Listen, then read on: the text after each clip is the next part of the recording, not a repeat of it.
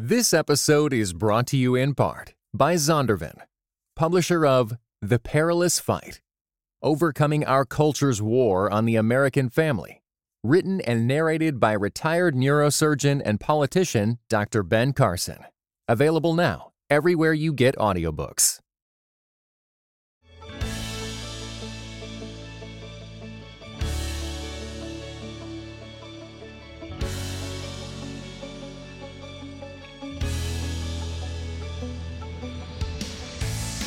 Hey friends, we're glad you're with us. Welcome to another episode of Lit Pulpit. We are jumping into Walker Percy's The Moviegoer. This is our first full-fledged conversation on the novel. We're approaching it thematically over a few uh, different episodes.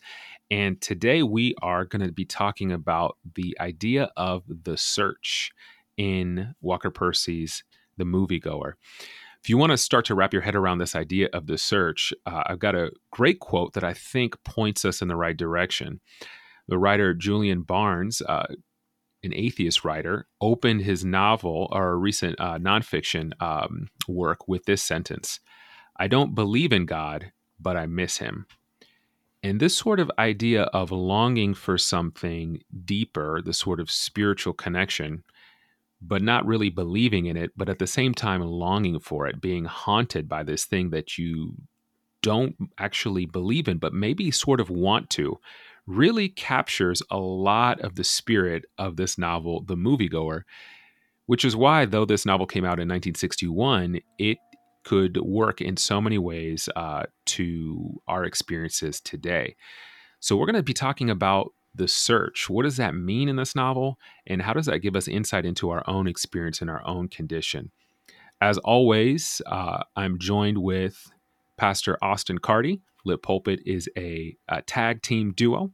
Uh, pastors looking at literature uh, for all those who will listen in um, and trying to see what good literature teaches us about how we are to live, move, and be uh, as image bearers of God in this world. So, Austin, when you think about The Moviegoer, you think about Binx, uh, the protagonist, uh, about to turn thirty in New Orleans, a stockbroker, uh, a womanizer, trying to kind of find his way, longing for redemption, but not really believing in it, seeking it out, all of these different things uh, summed up in this idea of the search. What comes to mind when you think about Binx and this longing for the search? Well, first of all, I'd rather have no tag team partner for this endeavor than you. I'm excited to pick yeah, up this yeah. new book with you, my friend. And I love that you just started with that Julian Barnes quote. And listeners, I promise we didn't prep that or plan that. We actually had talked a little bit on the front end, but that didn't even come up. And I'm so glad that you mentioned that one, because I remember that in Jamie Smith's How Not to Be Secular, uh, his uh, distillation of Charles Taylor's massive tome, Uh, A Secular Age, uh, he uses that quote as an example of the cross pressures that we feel uh, in late modernity. And this is a hearkening to an idea that Charles Taylor had about how those of us who have robust belief have uh, periods of time where we wrestle with, with doubt, and how even the most strident doubters and disbelievers have moments where something happens that they think, well, but but maybe could there be something, something else, something more? And he calls that the cross pressures that are inherent for everybody living in late modernity. And and the reason I think that's such a such a great place to to begin is because for everybody who's familiar with Charles Taylor listening in, and over the last fifteen, twenty years, Charles Taylor's name is one that has become more and more ascendant within Christianity in general and evangelicalism in particular. Um, if you've read Taylor or just heard about Taylor and are fascinated at all with any of Taylor's project or what you know of it, uh, this is a great fictional window into uh, what Taylor is teasing out in his wider corpus. Uh, one of the terms you'll probably hear Claude uh, and I talk about over the course of these next uh, four sessions on The Moviegoer is the word malaise. And Charles Taylor has a, a little book called The Malaise of Modernity. Uh, and it all talks about this aspect of uh, living in a reality in which it almost feels like there's a curtain between us and the world, a curtain for those who are even people of faith between us and God. Uh, and I think that that that hearkening the, the the Julian Barnes quote uh, and, and uh, saying, I don't believe in God, but I miss him, is a great way of talking about this book, because it's all about a search for finding meaning in a world in which things seem meaningless. And to kind of tie together all of this on the Julian Barnes, Charles Taylor front, one of the things that Charles Taylor points at that I think is a really helpful thing to hold on to is as we read a book like The Moviegoer and as we go through our daily lives as folks living in late modernity, is that Taylor points out how uh, the conditions of belief up until late modernity were really such that meaning, if such a thing were around, was out there. It was something that was outside of us. It was external to us, and we tried to figure out what it out there all meant. But then there was a shift in, in conditions of belief to where it became internal, that the agent was the one that was responsible for figuring out what meaning there might be. And that's really, really powerful and important, because then suddenly it's not as if we're trying to piece together a meaning that's out there. Now it's, what can, how can I try to make meaning out of something that's quite possibly and most likely is meaningless? Now, I don't think it's meaningless. I tend to be one that... Uh, And as much as a late modern person can, you know, really does, you know, still hold to uh, the perspective that there's an out there to, to to derive meaning from. But nonetheless, these are the conditions that we live in now. We are such that we don't step out and immediately think we're beholding a mystery. We look out and think we're beholding a problem that we can solve versus a mystery to be explored. Uh, and that's underneath this novel. It's a human being wrestling with Uh, the fact that he doesn't know whether God's out there, whether that was even just a figment of the human imagination, but whether so or whether not, what does it all mean? Um, and to greater or lesser degrees, that's something that all of us in late modernity are wrestling with and asking. And Binx is really trying to figure out what it all what it all means, and this is what he is referring to when he talks about the search. And this this theme, the search, it, it comes up persistently throughout the novel, but it comes immediately, right? Early early in the novel, uh, page thirteen, there's a section I want to read. And I think this this is a great way that sort of puts us into the, um, the sort of tone of the novel. We get inside of how Binx sees. He's a deep thinker. He's a really observant person. Um, he is uh, shallow in some senses and, and, and really deep in other senses. But this sort of excerpt, I think, really... Um, captures this idea of the search and the sort of longing that we heard in the Barnes quote, and that uh, Austin, you've been speaking to, drawing from from Taylor and from others. So to set this up, um, the novel is set in New Orleans. Uh, it's set a few days before uh, Ash Wednesday. Uh, Walker Percy uh, was a devout uh, devout Catholic, so that's that's no uh, no surprise. And it's interesting, this setting. Um, you know, New Orleans, you can think of a place for for Mardi, Mardi Gras, right? And you can think of sort of uh, flesh and and party and hedonism. It's also a deeply uh, religious place as well, right? And you can see those cross cross pressures, those tensions that are there. So this scene uh, comes when Binx is on a bus. Uh, Binx sees a a woman, uh, an attractive woman, a Texan. He he, you can hear his inner monologue through through all of that, and. Uh, and he he's sort of uh, longing for connection uh, with with this woman.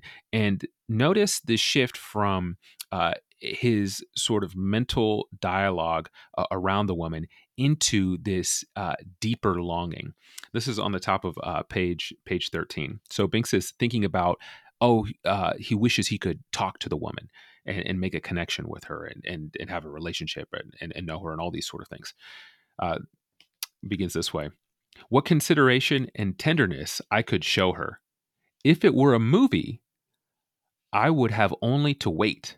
The bus would get lost or the city would be bombed and she and I would tend the wounded. As it is, I may well stop thinking about her. Then it is that the idea of the search occurs to me.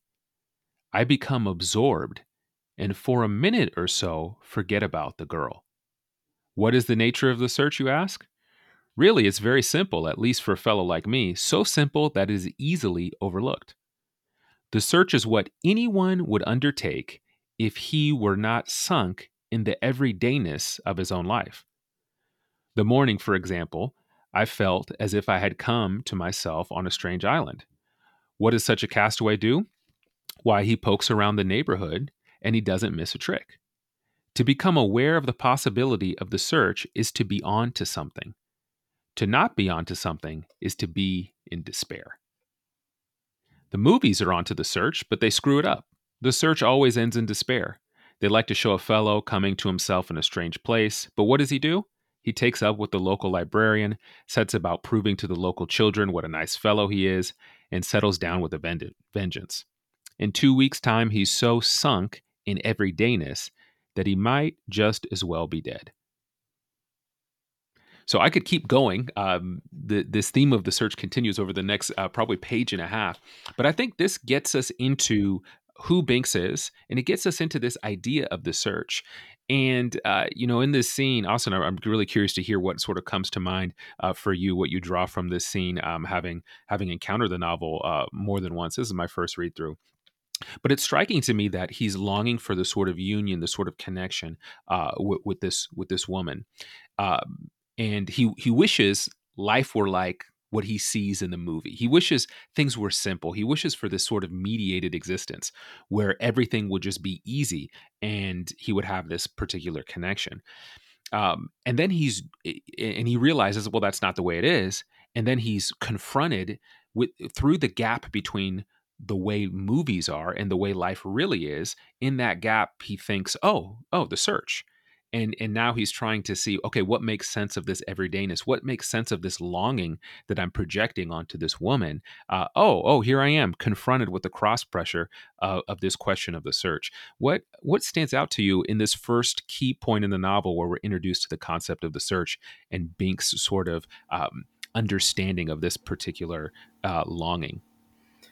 So much does. It's a powerful passage, and it sets the table for the rest of the book. And one of the things that I find um, ironic, and also that's a, just a helpful window into thinking about this human dilemma, is that for me, an appreciation of the everyday uh, and the capacity to see God's presence in the everyday is actually the way through and out of the malaise of, of uh, late modernity, in, in my view.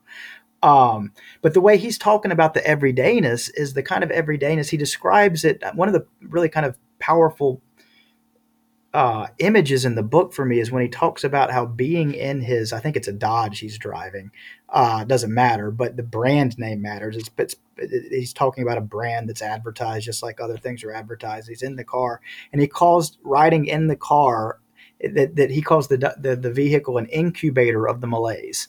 Like he's mm-hmm. he's there. He's that, that now the, the world is mediated again. There's a windshield that he's having to look out at it through, and um, just the day to day transition from place to place in this little hollowed, isolated uh, vehicle that's cutting you off uh, from your direct connection to the world. But then it maps on to all the other things that happen just in the mundane aspects of our lives. And, you know, you think about all the things that we do now is just, you know, people living in, you know, the, uh, and, and right in twenty twenty-three, the, the wake up and the, Uh, the, the the daily commute and the, the the various routines that we go through, and the way that things are on autopilot, and the way that we constantly try to distract ourselves by, you know, popping onto social media or whatever the other things are. He in one of these places he refers to somebody as a moviegoer, even though that person doesn't go to movies, and uh, mm-hmm. he's talking about how uh, that can be just a distraction from the heaviness of just of, of being alive. Um, But the everydayness to me, it doesn't have to be seen that way. That, uh, and and and and you see, I think Percy's uh, devout Catholicism coming through here and showing how, uh, how how how Christian faith is in fact a really robust um, answer to this this human predicament. There, towards the end, when he he sees that he is going to just have to live a life that is that he calls selfish, but I don't think selfish is the right word. That's just that's just attending to his daily duties and realizing that he's not going to overcome this this human aspect of himself that does think about self-gain and things at sometimes. But he, it it ends on this moment where he sees somebody going to an Ash Wednesday service, and he wonders, is this just something that this person's doing uh, to show that uh, he, he knows how to climb the ranks of, of, of society and, and, and is, is, is arriving? Or is this some sort of uh, sign of, of real true faith that God actually is here. And he says, maybe it's possible that he shows up for the one and that the second happens, which is this saying of like, we show up as human beings and we attend to the messiness and the crookedness of the human timber, as Immanuel Kant would say, but yet there's this capacity of God to arrive in it, you know, and mm-hmm. um, and that to me is a really powerful response to uh, flipping the idea of the everydayness on its head. But but for for for Binx to kind of put a pin in in this long rambling answer of mine, he he sees the search as now he's on a horizontal search. He'd originally been on a vertical search, which is one where he was trying to explain everything. He was trying to he was trying to figure out the theory of everything, and he was reading books like Plato and you know. books like, you know, he this one isn't on here, but, you know, like A Brief History of Time, you know, things like uh, things that are trying to explain it all. And he says that he finally gotten to where he thought that he understood it all, but what was left over was himself. Mm-hmm. And that's a very Kierkegaardian line right there. Uh, but then he said from that moment on, what did that matter if you figured out at all, but you're still left over? Like there's this, mm-hmm. this, the, this, this leftover that's irreducible that is the self. Uh, and that's when he went on the horizontal search. And um, the horizontal search has to always feel alive, he thinks. It, it can't just it, it has and it has to be a somebody somewhere. It has to have place and name. Uh, one of the strong themes of this is that when he talks about most people are just content being an anyone from anywhere. But Binx yeah. can't be. He feels like if if he's not certified, that's another great line yeah. in this, that uh, that if there's not something to certify, here's who this person is, here's who I am, and here's where I come from, and here's my connection to the place. Uh, so I find all of that really, really powerful and, and, and themes that really mean a lot to me. This episode is brought to you in part by Pittsburgh Theological Seminary. Pittsburgh Theological Seminary students are grounded in faith and formed in community. P T S students are preparing for ministry with Master of Divinity, Master of Arts, Doctor of Ministry, and certificate programs. Begin your master's or certificate program in person or online. Financial aid is available. Visit p t s dot e d u slash admit.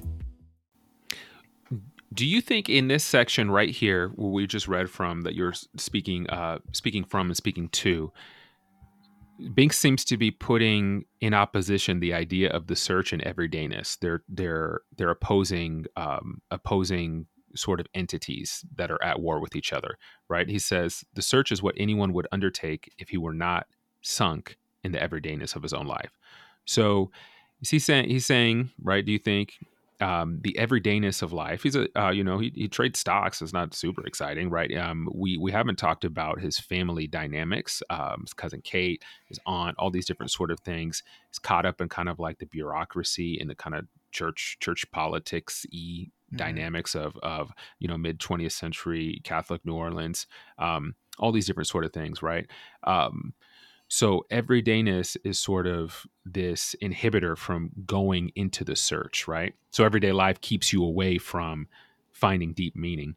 Is that fair? Do you see that as oppositional? That's that's where he starts, right? I think that's really great, Claude. And I think that's a great way to kind of tag this first episode is that to me, yes, that's exactly what it is. And as a pastor reading this book, I think one of the ways to to to view this is to, instead of thinking about everydayness being in opposition to the search, to think about how there is a way that everydayness is the way really through and into the search. Uh, but it depends on what we understand everydayness to be and, uh, mm-hmm. and how attentive we are to the everyday. Um, and uh, I think that, I think that that's a, a rich place to, to maybe point forward to the next conversation, because in the next conversation, we're going to talk specifically about the way religion and God are treated in this novel. Um, mm-hmm. And as I hearkened to earlier, I think one of the things about this novel that we can see is that there's a way to think about how we can find God in the everyday. But I think you're absolutely right that in this book, it's set up as if everydayness is somehow in competition with, uh, with the search. And there is so much important about the the family history here. He comes uh, from um, uh, kind of Southern aristocracy. Um, one of the things about this book, too, that's important to say is that the reason that this book abides in the canon, I think, is because it really is still pertinent to what it means to be human in late modernity. Uh, but there's a lot that's really objectionable in this book in the way that uh, just social issues and situations are described and talked about. Um, and one of the reasons that that's just so powerful is not only that it's describing, you know, reality in, you know, nineteen, nineteen sixty, uh, but moreover, it's because of the station in life that this character uh, has, has come from. Um, so there are things in reading this book that reader beware, uh, we read and rightly, you know, take great exception to. Yeah, because we we would say, right, we would we would say within the Christian frame, uh, rightly understood, that the search fills uh, the, every, the everyday with meaning, right? If, uh, especially if we're thinking um, in sacramental terms, or in terms that that God is uh, at work in the world, and God works, um, and God is God is present through um, through how we live, move, and have our being, right? Um, but that's not what Binx is experiencing, or, or the the vantage point Binx is operating from, at least at the beginning of the novel. There maybe is an argument to say he goes on a bit of a journey. He does go on a, a journey, uh, literally and metaphorically, and maybe he does get there towards the end where he starts to see, oh, okay, there is goodness in the everyday. Um meaning can be found in the everyday, that this, this is a, this is a possibility. They don't have to be at odds. But at the same time, I think we can see that if our everyday is sort of aimless and, and hopeless, and we are stuck in this malaise or this obsession with uh, accumulating more, proving ourselves, demonstrating we are, as the novel likes to talk about, certified, right? All of these different things, that sort of everydayness can block us from undertaking the search. Um, it's interesting that, you know, there, there's there, the novel really does center, I think, on, on Binx and then on Kate, but there's other characters that, even if they are only appear for a moment, they are really important. You know, one is uh, his Uncle Jules. Uh, this comes on uh, page thirty-one. It says, uh, Uncle Jules is the only man I know whose victory in the world is total and unqualified. He has made a great deal of money. He has a great many friends. He was Rex of Mardi Gras. He gives freely of himself and his money. He is an exemplary Catholic, but it's hard to know why he takes the trouble. So here you can see the, the everyday in the search, right? Deeper spiritual, deeper true meaning versus everyday. He's got everything in the everyday in the world. You know, why is he engaged in this thing? He goes on to say, for the world that he lives in, the city of man, is so pleasant that the city of God must hold little in store for him. And then Binx says, I see his world plainly through his eyes, and I see why he loves it and would keep it as it is. A friendly, easygoing place of old world charm and new world business methods where qu- kind white folks and carefree, he says, darkies have the good sense to behave pleasantly toward each other. No shadow ever crosses his face except when someone raises the subject of last year's Tulane versus L S U game. So here's a description of someone that he admires, his uncle. Got money, got reputation, uh, got religious uh, uh, credentials, right? He's got it. He's got it so made that the only thing that really bothers him is, you know, when when his uh, when his beloved college football team doesn't do well. So I think here, here's an example of somebody who's who's killing it in the everyday, maybe, right, in the po- in that sort of air quote positive sense, and that keeps them from the search, right? Moving from the city of man to the city of God, uh, journeying forward to know who God is, uh, and feeling uh, and and experiencing deeper spiritual union and redemption uh, that then changes how we live in the everyday. This this Uncle Jules got it made in the everyday, so in that sense, he is he is blocked out from the search. And as Binx sees it at this at that juncture, it all makes sense. You know, why why why would he um, have interest in this sort of deeper or or or religious things? Maybe not necessarily deeper things. Why would he have interest in religious things when he has uh, when he's certified in every other domain and in every other measure? So I think I think that that, you know, complicates or adds another layer to what we read earlier on page thirteen. You know, Binx's initial sort of declaration around the search. That's all really good. That's that's really good, Claude. And. And I think one of the things that's so powerful in his his his way of looking at Jules and at, at his aunt is that they represent, like, not just a generational transition, but a shift in the way that uh, humanity views and understands itself. There's uh, at the end, and we can get into this in one of our upcoming uh, one of our upcoming episodes, when his aunt uh, is essentially disowning him. She's saying, I finally have figured it out. Like, your generation feels no obligations that that we did. And it really seems to kind of represent what now uh, sociologist uh, Byung-Chul Han refers to as a shift from a should society to a could society. Not here's what one's obligation is, what one should do, but here are what here are all the options of what one could do. And we can talk about how Kate has this realization that uh, that all the shoulds can be thrown off, but then the real burden comes from all these coulds. Like, actually, I'd be happier if somebody told me I should do this or should do this, should do this. But now there's nothing telling me what I'm supposed to do. I could do anything. And so now that's even more burdensome uh, because it's on me to figure it out than if there were a should that I could just rail against. And I right, think that's right. one of the right. one of the things that we really, you know, wrestle with, you know, in, in the twenty-first century. And um, let's pick that yeah. one up in the next spot. Yeah, yeah. And to, I think that's a really sharp observation. I think, so then maybe what we're moving towards, um, kind of working observations here, unfolding through discussion, which is how how we learn, right? And especially when we're reading reading a layered uh, layered and dynamic text like this one. So maybe there's this, uh, there's different definitions of everydayness, right? Or different sort of uh, ways to embody that, to embody the everyday. So I think maybe the novel, what we're getting at is, you know, looking at Kate and her sort of, um, her breakdowns, right, that come around being untethered from like, who, who am I? What am I supposed to do? Like, what, what, you know, where, where's my purpose? She's just grasping. So maybe, maybe what we're getting towards is this idea that, um, an everydayness that removes any sort of should dynamic, any sort of tethered grounding in our, in our relation, in our being, puts us into this sort of malaise, right? It, it, it, it, um, it, it begins to sort of shrink us in a way. And through these different cross pressures, we can then break forth through these moments, right? Like Binx on the bus, uh, recognizing these gaps, it might open us up to the search. The search properly, uh, properly undertaken will show us how we can exist in the everyday with new meaning, with, with deeper purpose, with a sense of not just uh, an existence that's floating. Binx talks about he doesn't just want to be some random person that could be anywhere, but a particular somebody in a particular story, in a particular place, connected to others uh, through, through God, right? Uh, but in that relation, now everything, um, everything is filled with meaning, even even the ordinary. It doesn't just have to be the thrill of a movie. So so maybe there's these different notions of the everyday um, that begin to shape how how we live. So we, we covered a lot of ground, man. That was really, really good stuff. And we've only just begun, gang. I mean, we've just begun. Just, this yeah. is just episode number one. And uh, yeah.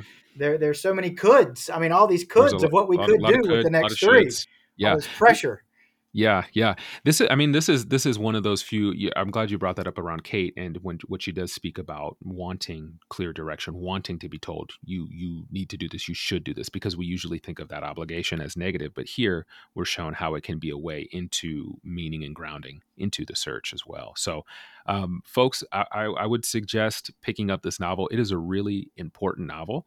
Um, in in sort of larger American context, but as you can tell, it speaks directly to to our kind of modern um, modern moment and heart, uh, even in the present. And and it's it's something that's um, really keen and really sharp, uh, astutely observed, uh, and is is worth the engagement, well well worth the engagement. So pick up a copy of The Moviegoer, read along with us. Uh, there'll be links in the show notes to our Facebook group. You can drop questions and see what we're up to there. Would love to read along with y'all in that particular way.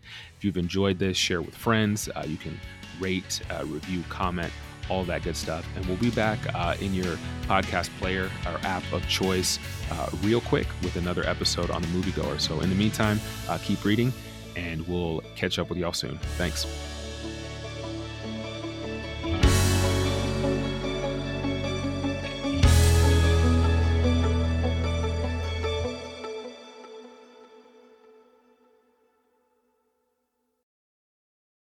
This episode is brought to you in part by the Beyond Ordinary Women Ministries podcast. Do you want to grow in your influence? Bow's episodes feature tips for leaders of any kind, from mentoring one woman to leading a ministry. Browse Bow's podcast at beyond ordinary women dot org.